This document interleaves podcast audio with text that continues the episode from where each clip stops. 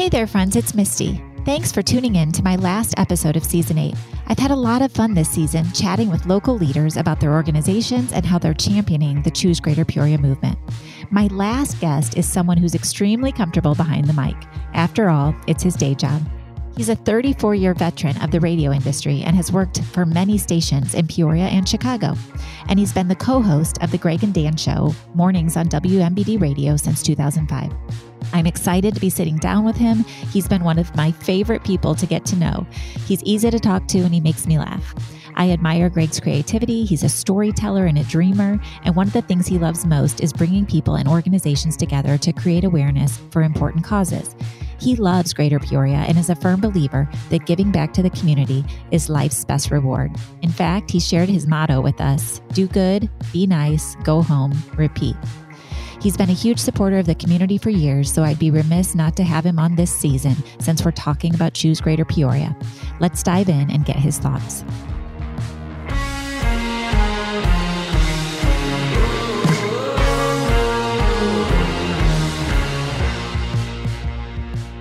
All right, today, friends, we have Greg Batton with me, someone that I have grown to admire so much. He is the Greg of the Greg and Dan Show Indeed. in Peoria, and I'm sure you're going to carry this conversation. I cannot wait. I never get to be the guest. I love it never so get much. to be the guest. I know because we were having coffee the other day, and I said I can't even like get a word in because you're so used to interviewing other people. I have a lot of stuff. I have a lot so of stuff curious. going on. I'm very curious. All right, cool.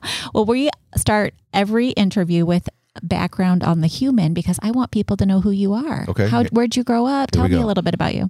Born in Pekin, Illinois, the youngest of five children to a mom and dad who were also from Pekin. My grandparents were from Pekin. So we have a Tazewell County life, right? Right. Okay. A, a heritage over there. And I grew up in a regular working family. My dad uh, was a welder at Caterpillar. He then became a business owner selling welding equipment. So I grew up in the welding supply business. That's cool. If you need to know anything about welding rod, I'm your guy. I'm telling you. And I went to Pekin High School, went to college, thinking that I would be an attorney. Oh, really? I, I studied political science. I like politics. I like the comings and goings of that kind of stuff. Hmm. And I got out of college and I thought, I really don't want to go back to school right now. I don't blame you there. And so I asked my dad if I could come to work for our company. My brother was already there, my oldest brother. And he said, sure, but you have to guarantee you give me three years. okay. And I said, okay. So I said, why? And he said, because you won't know what you're doing for the first year and a half. Sure. And so, you know, it'll take you a minute. At the five year mark, I had an itch to do the radio business that went back to high school. And I went to my dad and I said, I really want to pursue this thing, which I was a little embarrassed about saying out loud. Right. And uh, I left that business and, and went into the radio business at 28 years of age, which in our business is old. Right. And you Most told me that that. story. Yeah, it was all based on uh my high school teacher, Betty Bauer's junior year. I was 17, and she said, Greg, you should really think about being radio or TV or something. You got this big voice Yeah. and you know how to write. Uh, and were you that." funny? Were you the class clown? Like I what? was never the class clown because I was a good boy. Oh, I was a good student. I was a very much a rule follower. I, I'm going to come back to that in a minute. I was very much a rule follower, and I was a people pleaser. I was the youngest. I was always trying to please my mom and dad and my sure. siblings and stuff.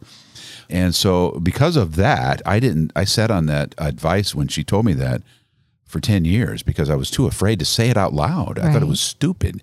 It's like saying, "Hey, I'm going to be a clown or something." I- but when I said it to my father, he understood. He, Really? he got it more than anybody because he had left Caterpillar as a welder in the factory, sweating his you know Uh-huh. Yeah. butt off every day. And all of his buddies at Caterpillar said, "You'll be back." Nobody leaves Caterpillar Wow. and he never went back Oh and he made lots of money he was very successful and so he knew what it was to do something else to do something against the grain a little bit and so him and my mom are my hugest supporters yeah that rule following thing is always an issue and so then i will admit to you that somewhere in the period of being uh, my sophomore year of, of u of i i went to university of illinois Okay. I, I lost my mind just a little bit and i didn't want to be the rule follower anymore What? i dropped out of college What? i did a lot of Things. college things, ish things, college age ish things. All right. And then I, I got my uh, brain back in my uh, head about a year later, and I transferred schools and I went to a different college. But Really? yeah, So, what was your major? political science. Okay, you said that, yeah. I ended up going to. You'll get a kick out of this. I don't think I told you this. I graduated from. In fact, I believe I will be the only person you know, and certainly the only person in Peoria who is a graduate of Florida Atlantic University in Boca Raton, Florida, which made headlines last year because their their weirdly successful basketball team, I think, made it to the Final Four or at least I the think Elite I Eight. remember that. And yeah. people were like, Who is this? "You went there?" I said, "Yeah, I did." So, you was great. physically went there? Oh, I physically went there. Yeah, I lived in. I didn't live in Boca Raton, but I lived right next. So, you just wanted to kind of get away for a little bit? Yeah, I had family down in southern Florida or southern Florida, Fort Okay. Lauderdale area. Sure. So I knew that college just a little bit. I was. Can I tell you the real truth? yes. I was running away from a woman problem. Ooh, okay. Now the truth comes out. I get I'm not going to tell you the, all the details, but I will just tell you this for anybody that might be needing advice. That's impossible to do. Okay. Because Geography doesn't will follow. matter. Yes. Geography does not matter. But I enjoyed my time down there. But when I was down there, I realized, and, and I know we'll talk later about Peoria and such. right. it was when I was down there for a couple of years that I realized how much I missed here, Really? Central Illinois. Yeah, Yeah. it's beautiful, especially Boca Raton. It's the most beautiful city I've ever seen, and the beaches are gr- gorgeous. There wasn't a sense of family Yeah. and self and, and and connection that I was used to. I grew up tight. Right. Pekin's a tight community. Peoria is a tight community. Morton, Sure. Washington, and I missed all of that. I agree. I, I moved to Chicago when I was younger, and it just draws you back home. There's something about this Yeah, area. So, And and I know that maybe that's true of everybody's home Right. turf. yeah. but this is mine. This is yours. So that's yeah. yeah. So uh, in a nutshell, that's me. Okay. I was a good boy, good student. Well, let's go back stuff. to the entry of the radio days because I had an opportunity to sit in your studio the day, Yeah. other day, and you're so good at what you do. But you started not really knowing much, Oh, right? I knew nothing. I answered. I was in a car in the Quad Cities in a parking lot. I was making sales calls for my dad's business. I had the Journal Star, the Peoria Journal Star. I was looking at one ads. I was always looking at classified ads for stuff. And I saw an ad for a part-time job at WXCL 1350 AM, which doesn't really exist anymore, although Right. those call letters exist and we have them at our, my company. They needed a part-time person. I pulled to a payphone and called that number and I talked to a guy named Steve and Steve was the guy in charge. He was the program director and he said, "Why don't you come see me next week?" And I went and saw him and I said, "Dude, I don't I, this is the first time I've ever been in a radio station." Right. Goes, I said, I don't even know what I'm doing. He goes, You only need three things. You need to sound okay, and you sound great. You need to want to do it. Obviously, you do. He goes, The rest is you need to know how to do it. I will teach you that. That's great. I was working there two weeks later. And I was working on the part time basis on the weekends and still working for my father. And I did that for about a year. Yeah. And then I jumped. Well, when you and I were talking over coffee the other day, you mentioned that you keep you you sought out new opportunities. You sort of presented yourself to your leaders in new ways as you saw them come tr- through, and I think that's such an important lesson. So tell us. I've always thought that as many of my friends, family, loved ones are all well intended, their intentions are good for me or you. Right. The only people that can do it is ourselves. Right. And the only way, the magic for me is to do some things that scare you, Yeah. do something you've never done before, and also ask as many questions, talk to as many people as possible. Because what's going to happen is this magic part of our lives, and, and I do think it's magical, that all of a sudden there's a connection made. Yeah. And, and, and there's an opportunity. Somebody goes, Hey, call, I'll, I'll tell you, uh, can I tell you one? Absolutely. So five years ago, we were getting ready for the radio show. I saw this story on Facebook where a man was on a plane. He's a businessman, 50 something years old. His name is Todd Walker. okay. The seats next to him are empty. Okay. The woman coming down the aisle is a young woman named Jessica. She has a three year old and a baby. Hmm. They, the two babies are crying. Everybody's stressed out. Mom is freaking out. Now she has to sit next to the businessman. Instead of him being the mean guy, he says, Why don't you hand me the baby while you settle the, uh, little one in the middle seat? And she did. And then she, he handed the baby back. And then he spent the whole flight entertaining the family and, and taking care of them. And they it turned out they had the same connecting flight. So he walked with them and all this stuff. She posted that on Facebook. She goes, I don't know who this man was. Oh, well, I know who he is now. Right. But but the stranger was such a blessing to us. Right. I said something on the air to Dan, my radio partner, Yeah. and he said, Way to go, Todd. Every day since then, April of 18, at 625, we do a story called Way to Go, Todd. Oh, cool. And it's dedicated in his honor of people just doing kind things. Some of them are big, some are heroic, Sure. life saving, and some of them are just people like Right. him. Just he Right. didn't even think he did anything, to be honest Yeah, with you. yeah. He and I are now friends. I talked to him the other day. I don't talk to him very often, but I called him the other day. And he goes, Hey, uh, I have a new job at my business. I'm now in the marketing department. Do you do voiceover? Oh my gosh. I was like, uh, Yes, I do. That's crazy. And so it just it's one of those little things. Had that connection not happened, I don't know what's going to happen. We haven't done anything yet, Right. but there's an opportunity coming. Absolutely. There's an opportunity coming. you and I were talking about that. It's just building connections. It's the lightning in the bottle moment. You It never know when it's going to come. It. It is yeah. all of it. And I get a thrill of this. I have a young man who works with us, not for me, but with us. He's our producer, Caleb. You've met him. yeah. He is in the throes of like some lightning storm, and I'm watching it happen.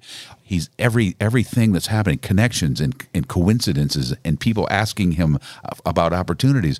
And I keep looking at him. I said, "Don't stop. Don't turn it off. Don't ask a question. Just keep doing that." Just keep moving Just through keep it. doing that. Absolutely. That's great. I see it all the time. Yeah. Sometimes I get mad at myself because I, I don't, I stop looking. I know. We talked about that, and I'm going to ask you more. Okay. Okay.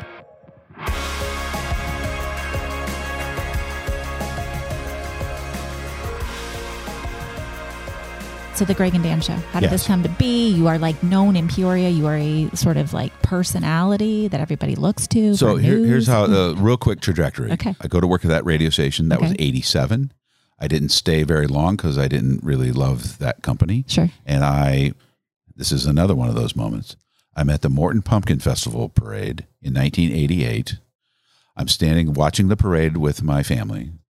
I see a young lady that I went to all of grade school, all of junior high, and all of high school with. Her name is Brenda. Okay. And I said, Hey, Brenda, what's going on? And she said, Nothing. We hadn't seen each other in years. Sure. Her husband at the time, John, was the morning show host at WMBD Radio.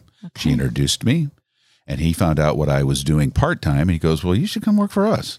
Six months later, I was working for them That's great. because he helped me do Yeah. that. And then I became uh, the program director right away. I stayed there for a while. That's when I first met my radio partner, Dan Diorio. I wanted to be Dan's partner in 1993 when John moved on to a different market. John and Dan were the morning show partners. I told the bosses I thought I should do it because I just knew it. I just knew it in my heart. Nobody wanted it.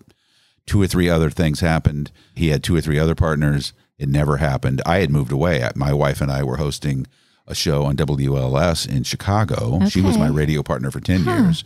And uh, we decided to step away from that job due to a, an issue that, um, well, the new guy didn't like us and we didn't like him. So we said, we're leaving. right. And I was literally at a school in Lombard, a broadcast school, trying to see if I could be on their faculty.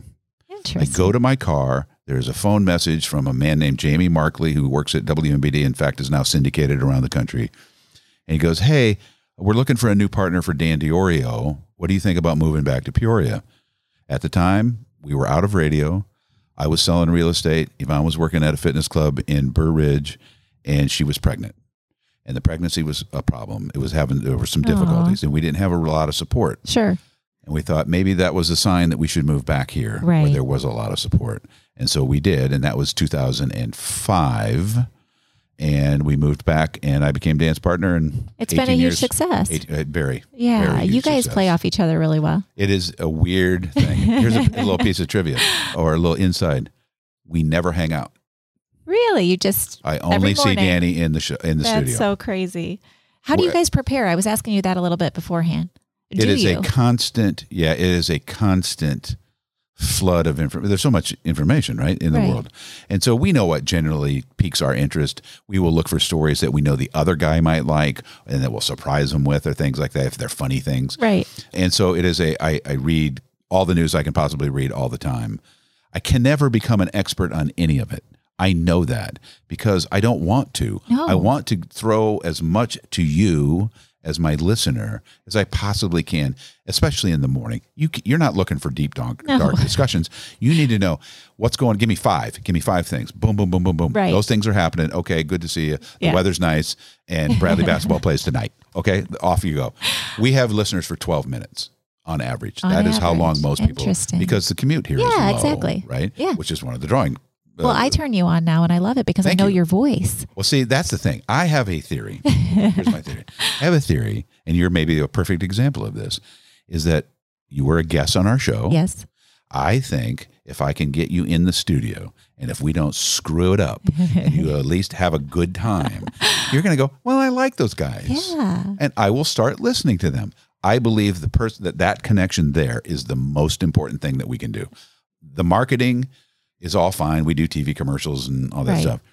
But the best marketing for us is us. What a good lesson for any business owner, right? Just building the 100%. and the word of mouth. And yeah. how many times do you see that when Right. it's not going that way? Yeah. And you want to grab the person and go, dude or dudette, you it's you. This It's your is your experience. place. This is your place. Absolutely. Yeah, yeah. Well, we didn't give you the greatest experience coming into our makeshift podcast This studio. is beautiful. I love everything. There's shiny buttons, there's Awesome. microphones, there's everything. So you know that I wanted to be a radio host when I I, was a kid. that, yeah. So walk me through the day in the life. You said you get there at four thirty in the morning. My alarm goes off at 3 a.m. oh, good lord! Yes, it is a good Lord some moment. I do think that too sometimes. Is it easy for you now to get up that early? Yeah, it's not Yeah, bad. okay. I, I'm used to it. Yeah. Uh, up at three in the kitchen at 3.30 or 3.20 uh, coffee and then immediately online till quarter till five Wow. and then I, I send documents to our producer that then he'll print out for us so that i have a i, I need a hard copy Yeah. rather than a computer to know where we're going that day what we're going to do as far as the stories we're going to talk about who are the guests Sure. why are they coming in Right. uh, have they ever been in before because it's different if you've never been in before it's a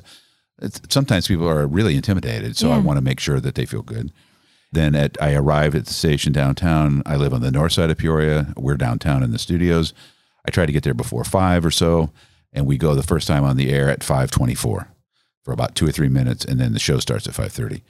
Then after that, it it can be a, a myriad of things. Some post production recordings and things like that. Right. I don't personally voice commercials here in this market, and that's by design Okay. coming in 18 years ago, our management said, we don't want that on your voice. Interesting. We want you to not be on every commercial out there, just the ones that matter. right? Okay. And so I don't do a lot of that, Right. but I do do things like this, of course. Right. Yesterday morning, I went to a conference over at the Par-A-Dice Hotel and Casino of a client that was doing a conference. I hung out for a couple hours to see what they were doing. Last night, I hosted the Salvation Army event. The, the keynote was Governor Mike Huckabee, and me and Mr. Huckabee became friends. And awesome. and and so it's it's and even going to Jerry Seinfeld a couple of nights ago here in our town Yeah. at the Peoria Civic Center. That's kind of work too, because Right. I'm going to talk about it Sure. and I'm going to talk about the experience of the Civic Center, and I'm going to talk about him, and Yeah. and you see people. So Right. every time, and now I'm at the point, and I don't mean this to sound so ego filled, Sure. but I'm around long enough, and people do kind of know who I They am, do. and it's good for me. At the Salvation Army last night, so many people came up, just I'd never met, said. I love your show, or I think you're funny, or I think you're weird, or whatever it is. I don't care as long as you think it. All of that is work. All of that is work. Absolutely. I get that. So it really doesn't stop. yeah. It doesn't Well, stop. Even walking into WTVP today, you you knew everybody you saw. Yeah, I so saw a former city councilman out there. Yeah, and and Julie that works here at the station. And well, what if yeah. that is thrilling to you and what's draining? oh, it's all thrilling. You it just have No, that I- I- energy. I, don't mind. about you. I don't mind any of that. I love people, as I you can can, tell. tell. and I love. I love helping people. And so oftentimes when I run into somebody, if I ask enough questions, I find out something that they're working on right. or have a problem with. And sometimes I know enough, uh, not me personally, but I know somebody who knows somebody. Absolutely. Right? I love doing that. Yeah. I love it. So we're going to dig into some dots we connected over Go. coffee, All but right. I want to circle back. So talk about your wife and how you guys met, and I, you both are sort of iconic in Peoria as a couple, but then as individual personalities. Thank you for that. That's very nice of you to say. My wife is Yvonne Greer, and she keeps her uh, her real name, her, her her legal name is Batton. But I do need to tell you the story. So we get married in 1995. So we've Mm-hmm. been married 28 years, and shortly after we got married, my son from a previous marriage, David, was about 11 or 12 or something, and he was playing hacky sack while he was waiting for the bus, and he got hit by a car. What? And I we got a call. Your son's in the emergency room at Pekin Hospital. We lived in Peoria, so we go flying down there. And I run in first. She just drops me at the door and she parks and then comes in. I'm already in the emergency room back in the back with my son. She comes in and says, I'm here to, with David Batton. The lady said family only. Now, her Oh. name is different on her card Yeah. because she hadn't changed her name. We were going to leave it as Greer as her legal name. And also, just for reference people, uh, for people who don't know, my, I'm white, she's black. Right. And so the lady wouldn't let her in. At that moment, she said, I need to change my name legally Oh to Batton gosh. in case these things happen. Yeah. But she goes by Greer. TV journalist, anchor woman, reporter, host. Mm. And she started at the WMBD radio TV combo uh, when she was 20. She was an intern from U of I.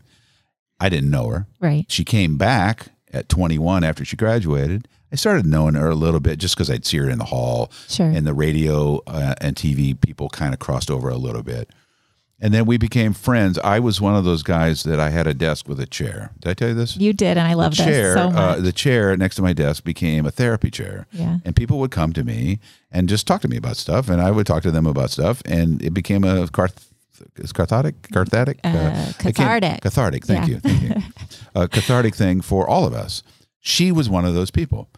Fast forward, we so we became friends. I'm married though, and she's got a longtime guy that she's uh, probably going to marry. Right. And one day I see her in the hall and she's sad. She's real sad. And I said, What's the matter? You okay? And she goes, I'm not okay. And I said, Can you tell me what's going on? She goes, No, I can't, because if I do, I'll cry. Oh. And then I said these words that changed the trajectory of our lives. I said, That's okay. And she thought to herself in that moment, Why is this man, who I do not know very well, who I have no relationship other than work, kinder to me than the man that I'm going to marry? Yeah. That doesn't make sense to me. This is all her dialogue in her head. She didn't tell me this till years later. Right. And she said, at that moment, she goes, I didn't fall in love with you right there. I just knew that I was on the wrong path. Yeah. And so then our friendship built and, and, and grew over the years. And I got divorced, and then she dropped that dude. And we, one day, we uh, one uh, this is a true story. I said, "Hey, do you want to go to Bloomington with me? I, I want to go see a guy named Delbert McClinton. Delbert McClinton's a blues guy that I like." Yeah. She was like, "Sure." And so we go, we have a great time, and we're dancing, drinking beer and stuff. And we come home, and she tells this story often in public, so I don't have a problem telling it. I I drove a van at that time, and I pulled up to her apartment, and I reached across her, and I opened the door, and I pushed it open. and I said, "Well, see ya." And she was like, "Okay." She thought we were on a date. I didn't think we were Oh, on a date. And she thought the date wasn't over yet. Yeah. And so I was like, I had no idea uh, that that's what she was thinking. But our relationship started to blossom, and then we realized that we really loved each other and liked each other and Yeah. professionally challenge each other. And now We're you a have little children. competitive. We have children. We have a daughter, Ginger, who's 23 and a graphic designer. And our son, Justice, is uh, almost 18 and a senior in high school. So. That's great. And then we have the two older kids, Katie and David, very much part of our lives. So. Right.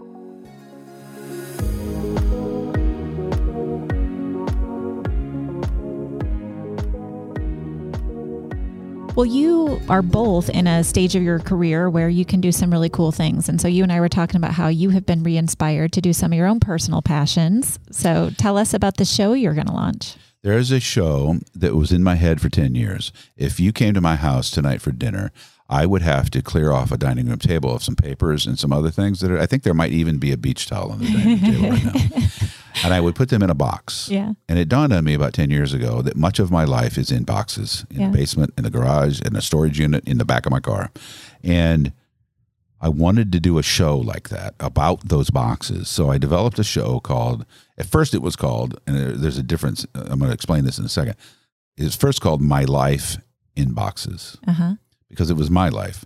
And I took about 30 boxes. I put one item in each box. I numbered the boxes. I surrounded those boxes with maybe another 40 boxes that are just blank.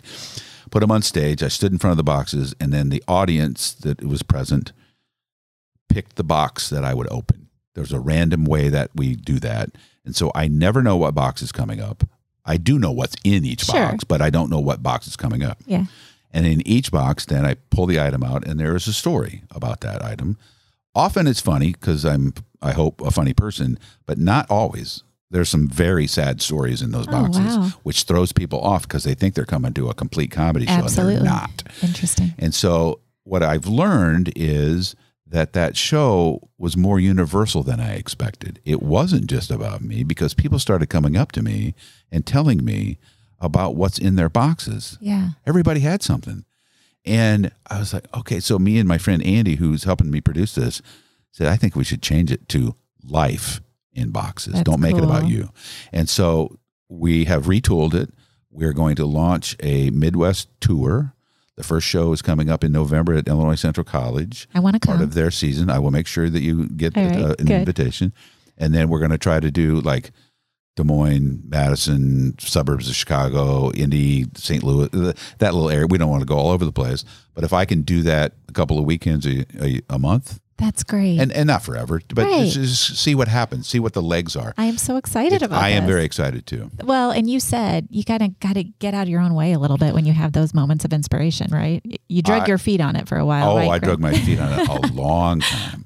I will tell you this. I don't think I've told anybody this. I, I was uh, seeing a therapist a while ago, and in the therapy session, I brought up the boxes show. Yeah. And my therapist said to me, her name's Melissa, and she said, What's going on with that boxes thing? I said, Why?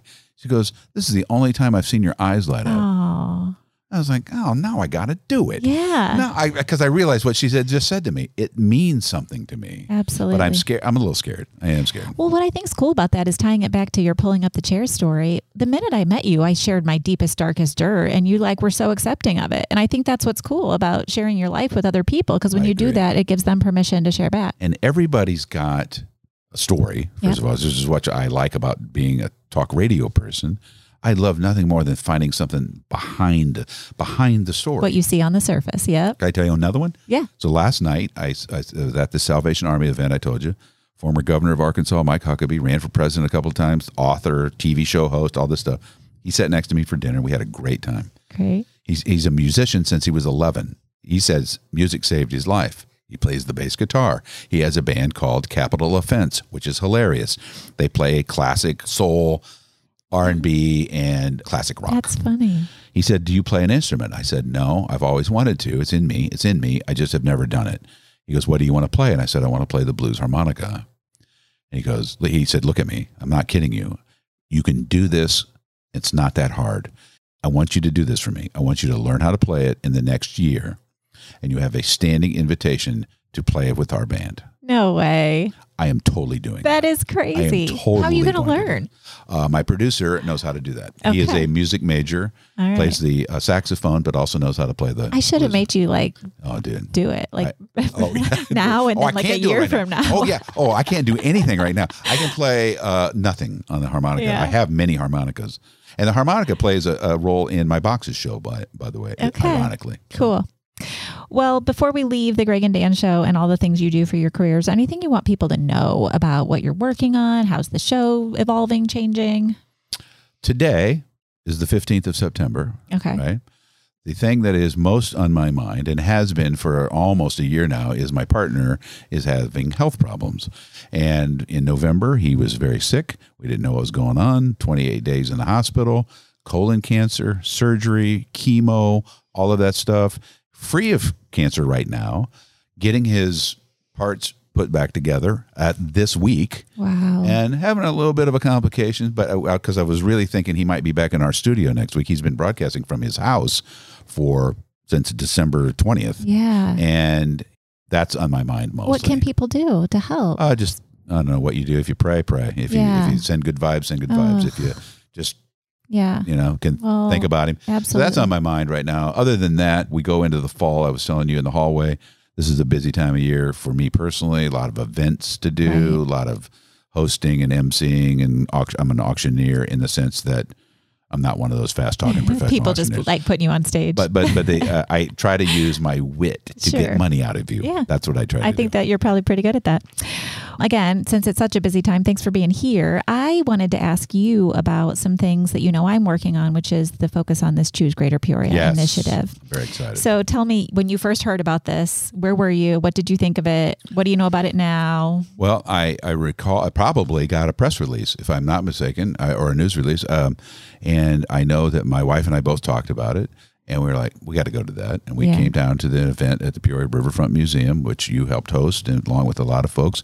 And I don't, what do we have in there? Maybe two or three hundred people. Yeah, it was quite It was well attended. good. Yeah, And and of course, because of what I do and what you do, kind of know most people sure. and it was all the right people. And I thought, okay, this is I'm here. I've been around long enough to know that we have had many things. Right. We've had many Starts and marketing campaigns, starts and stops, start an agency, then it fails or goes away or whatever.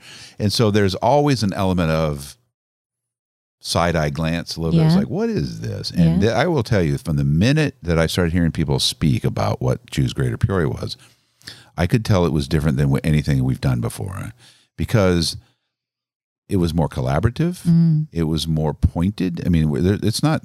This is not rocket science. We're trying to get people to choose our area, exactly. Greater Peoria, not Right. just the city. And I got very excited about. It. So uh, that event really got me pumped up. I was like, okay. And then I have a philosophy that the Greg and Dan show should try to be a force for good. Yeah. I don't mean that like superhero stuff, but I don't want to be a negative. It's easy to crab about stuff. Easy. Yeah. And I- there's a I- lot of negative stories. I could go on. I could go on the radio every day. It's the easiest way to do radio. Find everything to crab about. Right. Crab about it. Get the people on the other end of the radio signal to get excited and mad with you. and you think everybody's mad about the same stuff you're mad about. Well, no, it's a small group of you. Yeah. It's a small group of you. Well, and in, in preparation, my business partner here, Carrie, wrote down that your personal motto is do good, be kind, go home, repeat. Yeah, it is. So you think about that every day when you come in. I do. Let me give you my do good, Oh, go home. cool. you have uh, a sticker? I have a sticker made by my daughter, Ginger, and it says a quote from Ginger's dad on the bottom of the love sticker. that. I uh, started. I, I have T-shirts of that. I thought for a long time I was going to sell that, and I just it was too hard. Yeah. And so, but I I like there's there's everything in there. Do good. Get up and do. Right. Don't do bad Yeah. today. Yeah. Doesn't mean you have to be perfect. Right. It doesn't mean you have to uh, set the world on fire. Just be a good person today. Sure. Be nice. hmm That's nice. Okay. Uh, go home. Uh, go sleep. Get up and do it again. It's it's not hard. And bring joy. It's That's what you're doing. Bring joy and to be people. present. Yeah. Joy and grace are the two things I think we miss most. Yeah. Being graceful. I, I borrow that grace from my wife. My wife is big on grace. That's amazing. It is hard sometimes to remember to be graceful It so is. because we get tied up and we're mad and Yeah. And we get our feelings hurt. yeah, you get her feelings hurt. Oh, Yeah. I get my feelings hurt all the time. I do. I, Us I creative do not people have- take things personally because Oh. we put so much into it. Yes, and it's at our core. It's everything about your create. It's like it's real. It's you. And so if you come to my boxes show and hate it, I'm going to really feel bad. No way. That's not going to happen.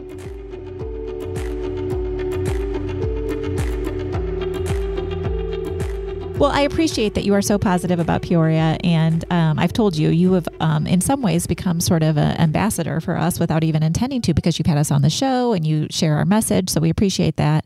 I will tell you, it has been slow going a little bit getting out of the gate because this was a talent attraction effort. So you not only had to sell people on Peoria, of which they were not thinking about Peoria in the first place, but then get them to really think about jobs differently. It's not applying for a job; it's coming in and being available to 25 plus companies, right? Which is a little bit of a mindset shift.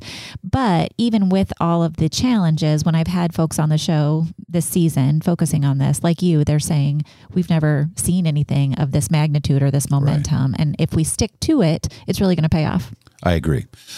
That's the key. We have to not stop. Yeah. Yeah, I have Well- a uh, that you've seen it a million times, but on my refrigerator, never give up, never give up, never give up Yeah. is on my refrigerator every day. Well, thanks to the Gilmore Foundation because they have been the fuel Yes. for all of this and Laura Cullen Cullinan at the helm of I want to be a Bob. I want to exactly. be a Bob. Everybody, wants needs to be a Bob Gilmore. You need to be a Bob Gilmore. But we also have people like Jehan Gordon Booth, who has Yes. been helping from the political sphere and bringing money into She's huge Peoria. on this, man. I know. She's so important. I'm so thankful for her because we need those brave leaders that are willing to sort of step outside of themselves and just fight for what's right. So, I guess for your time in Peoria, why is it so important for businesses to come together like this to strengthen the economic engine, especially now? And what, what is the urgency behind this in your mind? Everyone else is doing it too. Yeah. No, we're not in a vacuum. We, we didn't just have this idea by ourselves. They don't call it choose greater Everybody's struggling with talent right Da- now. Daytona or uh, uh, Des Moines. It's everybody's doing it. Yeah. And if we wait, we'll we're done. We Yeah. we will we will lose. It. Uh, I, I'm a pretty competitive person, and I don't. But I'm not to the point where I make myself crazy personally doing it. But I believe in our community. If we we have to keep going because we have a thousand competitors. Yeah. a thousand Absolutely. or more. I don't know because our problems aren't unique. We, Yeah. Everybody's got the same issues. Yeah. And I, I happen to think we're better suited Mm-hmm. to be a place for people to move to, uh, start a business. Why do you love Peoria? You mentioned that earlier. Coming Well, back from Florida. It's hard for me now to put myself back in the unconnected part of my life. Right. But now, because of what I do and the fact that I've lived here most of my adult life, that it's easy. It's easy. I know today if I have a problem, I can call three people who will guide me towards the answer to that problem. Yeah. I know that I have. I call the. I, I call it this. I call it 3 a.m. friends. Think of the list of people that you could call at 3 a.m. and all you say is, "Hey, it's Misty. Can you be here? Yep. When? Now?" Yep. And they don't say why. Yep. They don't ask why. I mean, Yep. they just come. Yep. I adore the fact that I have some of those people and that I am that person for some as well. It's not a big group. I'm not saying that's why to move to Peoria. What I'm saying is this town and towns like it, it's a, it's there's a there's a inner web of of respect and love and friendship that you cannot put a price tag on. I agree. And I think when people move to Peoria, I just met some people uh, last night who could not get over how connected we are. It was at the Salvation Army event. And that's us at us, our finest, helping those folks that need the most help. And these folks, I think, were uh, from up by Chicago somewhere. And they told me, I was like, this is kind of crazy cool. Right.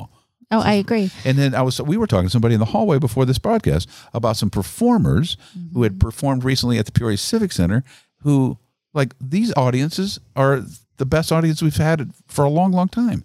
That's something. It That is is. something. So, in addition to saying to talent, you know, like you said, how easy it is to live here, low cost of living, short commutes, all of that, Right. there's really a growth mindedness that we're all in it together. We're one of the most giving communities around. You can Extremely. walk into a room at the Civic Center for an event and know people. You want to be a part of that. So, I think there's a sense of belonging here. Belonging is a huge word. Yeah. Yeah. I agree. Well, again, I am excited to partner with you more as we try to figure out where to take this whole thing. I don't know if I've even shown you, Greg, our newest campaign. A lot of people haven't seen it because it's only like in Chicago market right now. It's called the Asterisk campaign.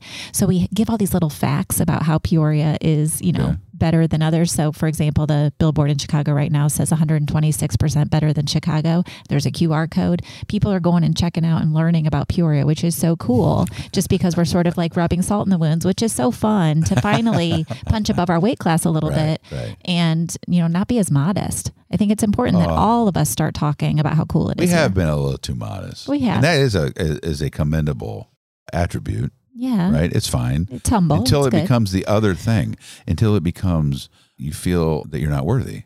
and you it starts to work against you because Yeah. those negative voices start drowning out the positive Right. If you don't feel good about yourself, then no one else is going to feel good about you either. Yeah. And and we do that as a community. We've all we've done that a long time. Absolutely. And I hate to say we've always done it because then that almost gives people permission to keep doing it. Right. So let's just stop Yeah. stop doing that. I love Yeah. it.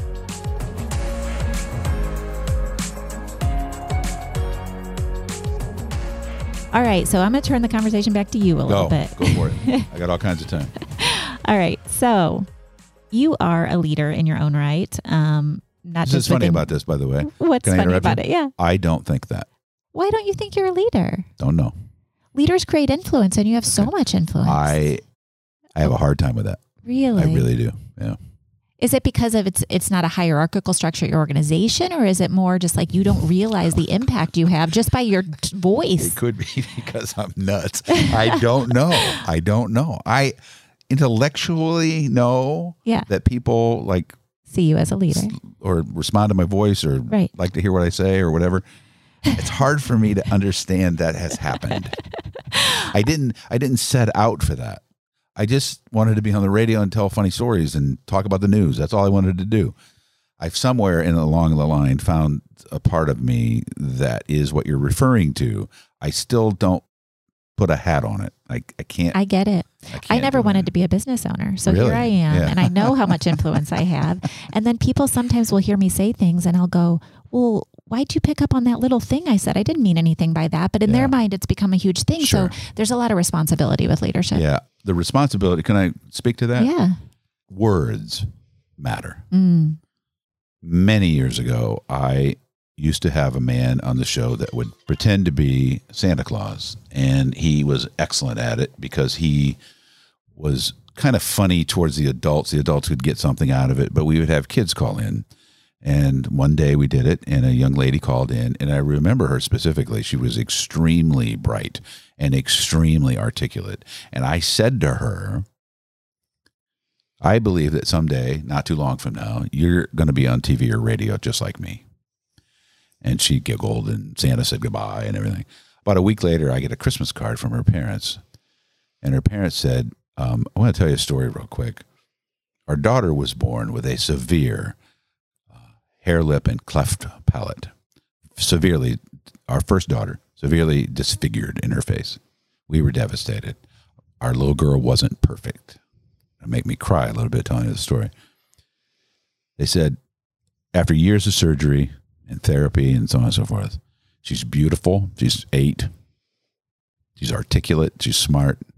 Thank you for verifying our daughter's worth. And I thought to myself how quickly I could have ruined that if I would have said something silly or something wrong. I didn't know who she was Right. and I'm not taking credit for some great moment. I didn't have a conscious thought for that, but it's always reminded me that my words matter. Mhm. And sometimes when you say something, as you just said a moment ago, something you say flippantly or whatever, Right. offhandedly hurts somebody or Yeah. make comes off the wrong way. I am conscious of that. It's a troubled problem, or it is a problem because I need to be spontaneous.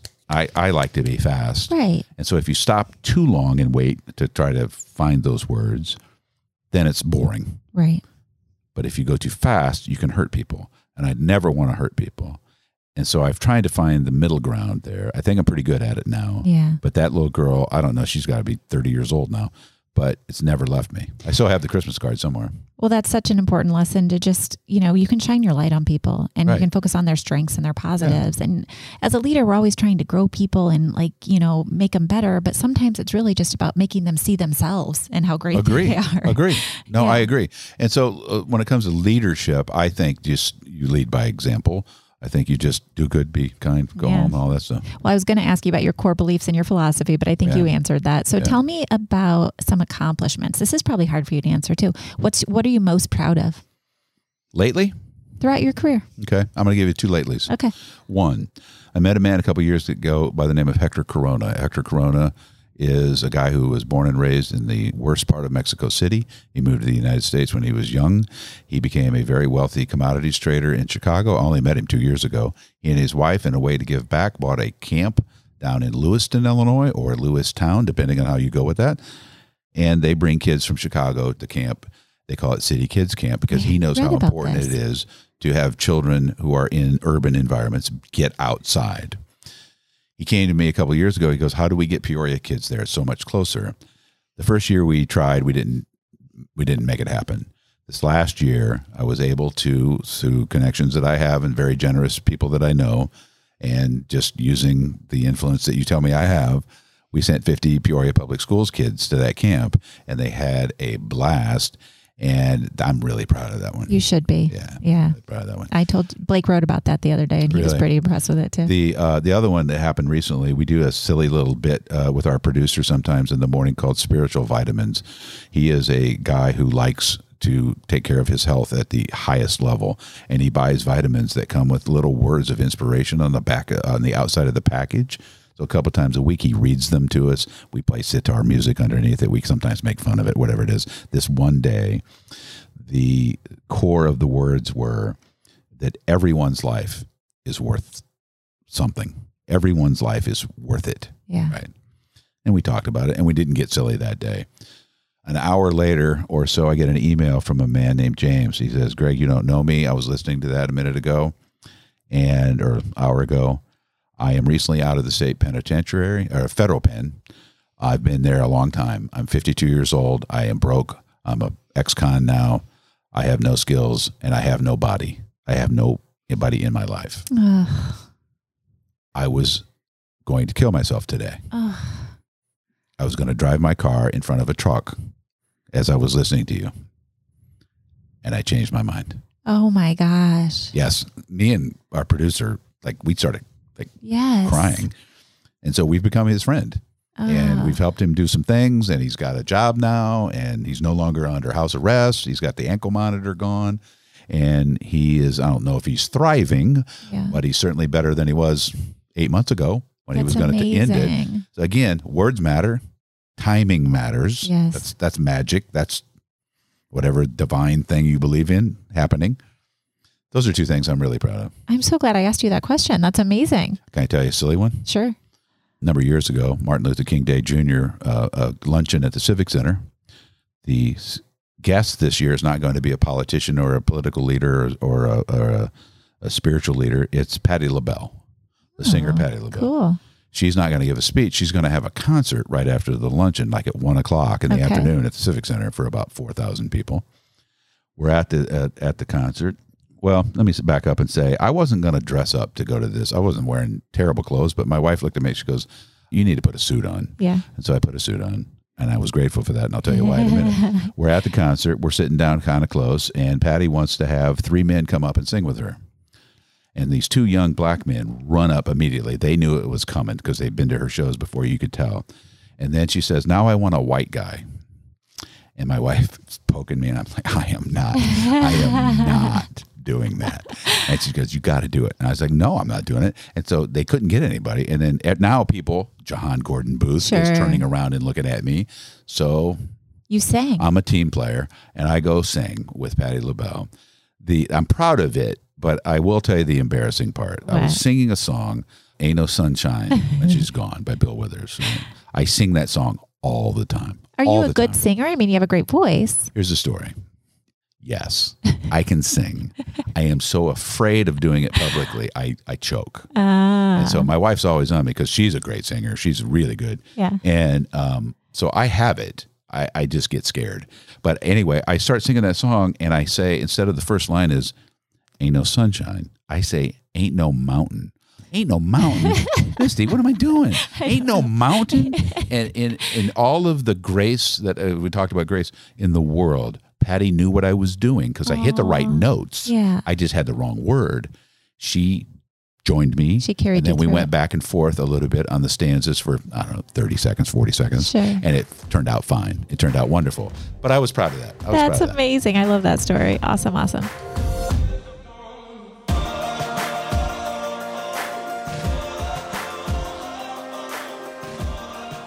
Okay, so just a couple more questions. Please, You say you're not a leader, but I bet Hmm. you have some secrets to success. What advice would you give a young person? I tell people that uh, come to the radio station, specifically the on-air people and our producers and stuff, in our business, and maybe this is true of all creative. I'm not sure. In my opinion, no one, no one cares about your career as much as you do. Right. You might think somebody does. You might think your boss does. You might think the guy down the hall does. You might think that lady who runs the station does. They don't. They really don't. We are cogs and wheels. Yeah. And until you realize that, you are going to think you are making headway when you are not. Right. And then you turn around as a young person, maybe you start at 22, now you're 40 and Yeah. you're and you're you're stuck in a spot because now you've waited too long to do any well, maybe not too long, but you've waited Yeah. and it's going to be more difficult to do the things you were thinking about doing when you were 25. So I say my number one advice to younger people is to take care of that career. Yeah. And by by that I mean watch what's happening. Absolutely. Uh, uh, uh, uh, read the room, read the landscape. Maybe you have to leave. Maybe yeah. you have to leave. This job that I have now, which I've been doing for 18 years, when I hit the five year mark on that, was the longest job I'd ever had Mm. because I was always moving. That's how I was. Yeah. It's, yeah. Every two or three years, I would look around Yeah. to your point. Where is there a hole? Do I think I can fill it? I And also, then I would take a job Yes, description to my boss. Yes. Yeah. I also think this. I think the greatest opportunity, especially when you're younger, might be harder when you're older, is find a company that's in chaos I love that. because chaos breeds opportunity. Absolutely. If you go to a place that's falling apart and everybody's like, don't work there, Yep. it's You can turn it around and then you have a story to tell. and you yeah you can have a story to tell and in chaos, people find out, wait a minute, you're good. We need you. Then you become needed. Yes. When you become needed, or as somebody in my life says, a person that moves the meter. Mm-hmm. If you're a person that moves the meter, you can do whatever you want. Absolutely.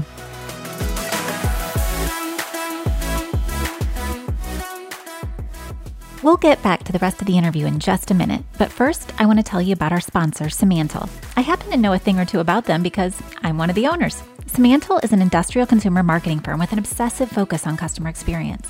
We not only execute killer marketing campaigns, but we help organizations align around goals, audiences, messages, channels, and tactics to create more than campaigns, but programs that align to business strategies. Simantel has 40 years experience crafting positive, engaging customer experiences at every point in the consumer journey. And if you like what you hear on this podcast, head to simantel.com slash blog for more content. You'll find articles, tips and tricks, do-it-yourself tools, webinars, and more to help you keep learning and growing right along with us.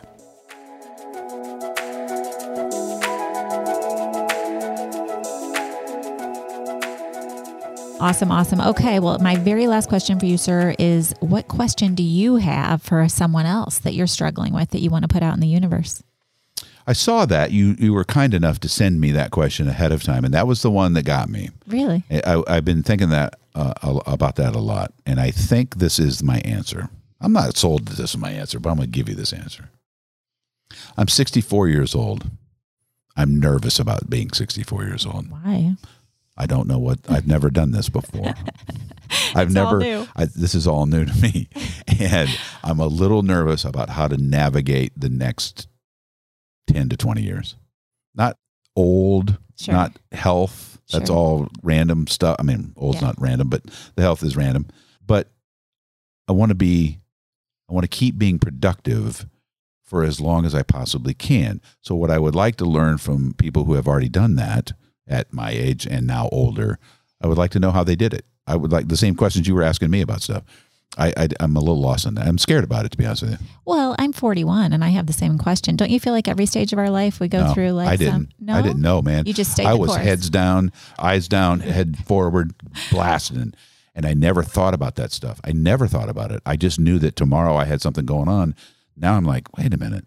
What's going to happen next year? What's going to happen? Where's this going? What's making you think about that? The kids growing up? Yeah, the- probably. Yeah, just that sort of stage of life. My stuff. knee hurts, stuff like that. I should have had you tell that story. oh, my fault. Do you, you know that story? Do you- I told didn't me remember if fell you on vacation. I was on vacation in Jamaica and I was going down the stairs. I would like to reiterate this to everybody that I tell the story to. I was stone cold yeah, sober. right. Yeah, I was I, I was drinking later, but I missed a step at the bottom of this giant marble staircase at this resort in Jamaica. I was talking to my daughter Ginger, and I just wasn't looking, and I landed on my knee, and I have been spent um, eight nine weeks now. It's Really terrible. pain, It- yeah. yeah, it hurts all the time, and it's getting better a little bit every day. But it makes me think, and, and it does give you this. uh, So all of a sudden now, I I can't mow the grass exactly the same way I do, right? Because my leg hurts. I can't I can't swim in my pool the way I normally do because my leg hurts. Right, And so I was thinking, okay, I realize that that happens more often when you get older, right. but I don't want that. I know. so I'm nervous about Yeah. that part. Yeah. Well, thank you for sharing with us I all you of your insecurities. Anything- oh, I have a lot of insecurities. I didn't get to the bottom of that bucket.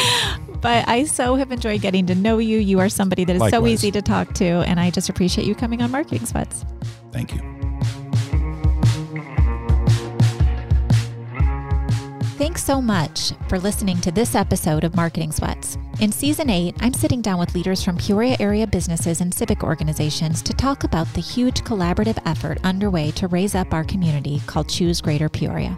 We're all joining forces like never before to promote the place we call home, where you can work greater, live greater, and play greater.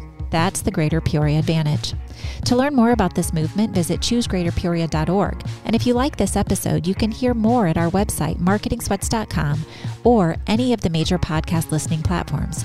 You'll find over 70 episodes with guests like marketers, business consultants, and leaders, personal and professional development coaches, and authors covering a range of topics like B2B marketing, CX, brand building, data, tech, and more. That's a wrap for today. Keep up the good work, friends, and we'll chat soon.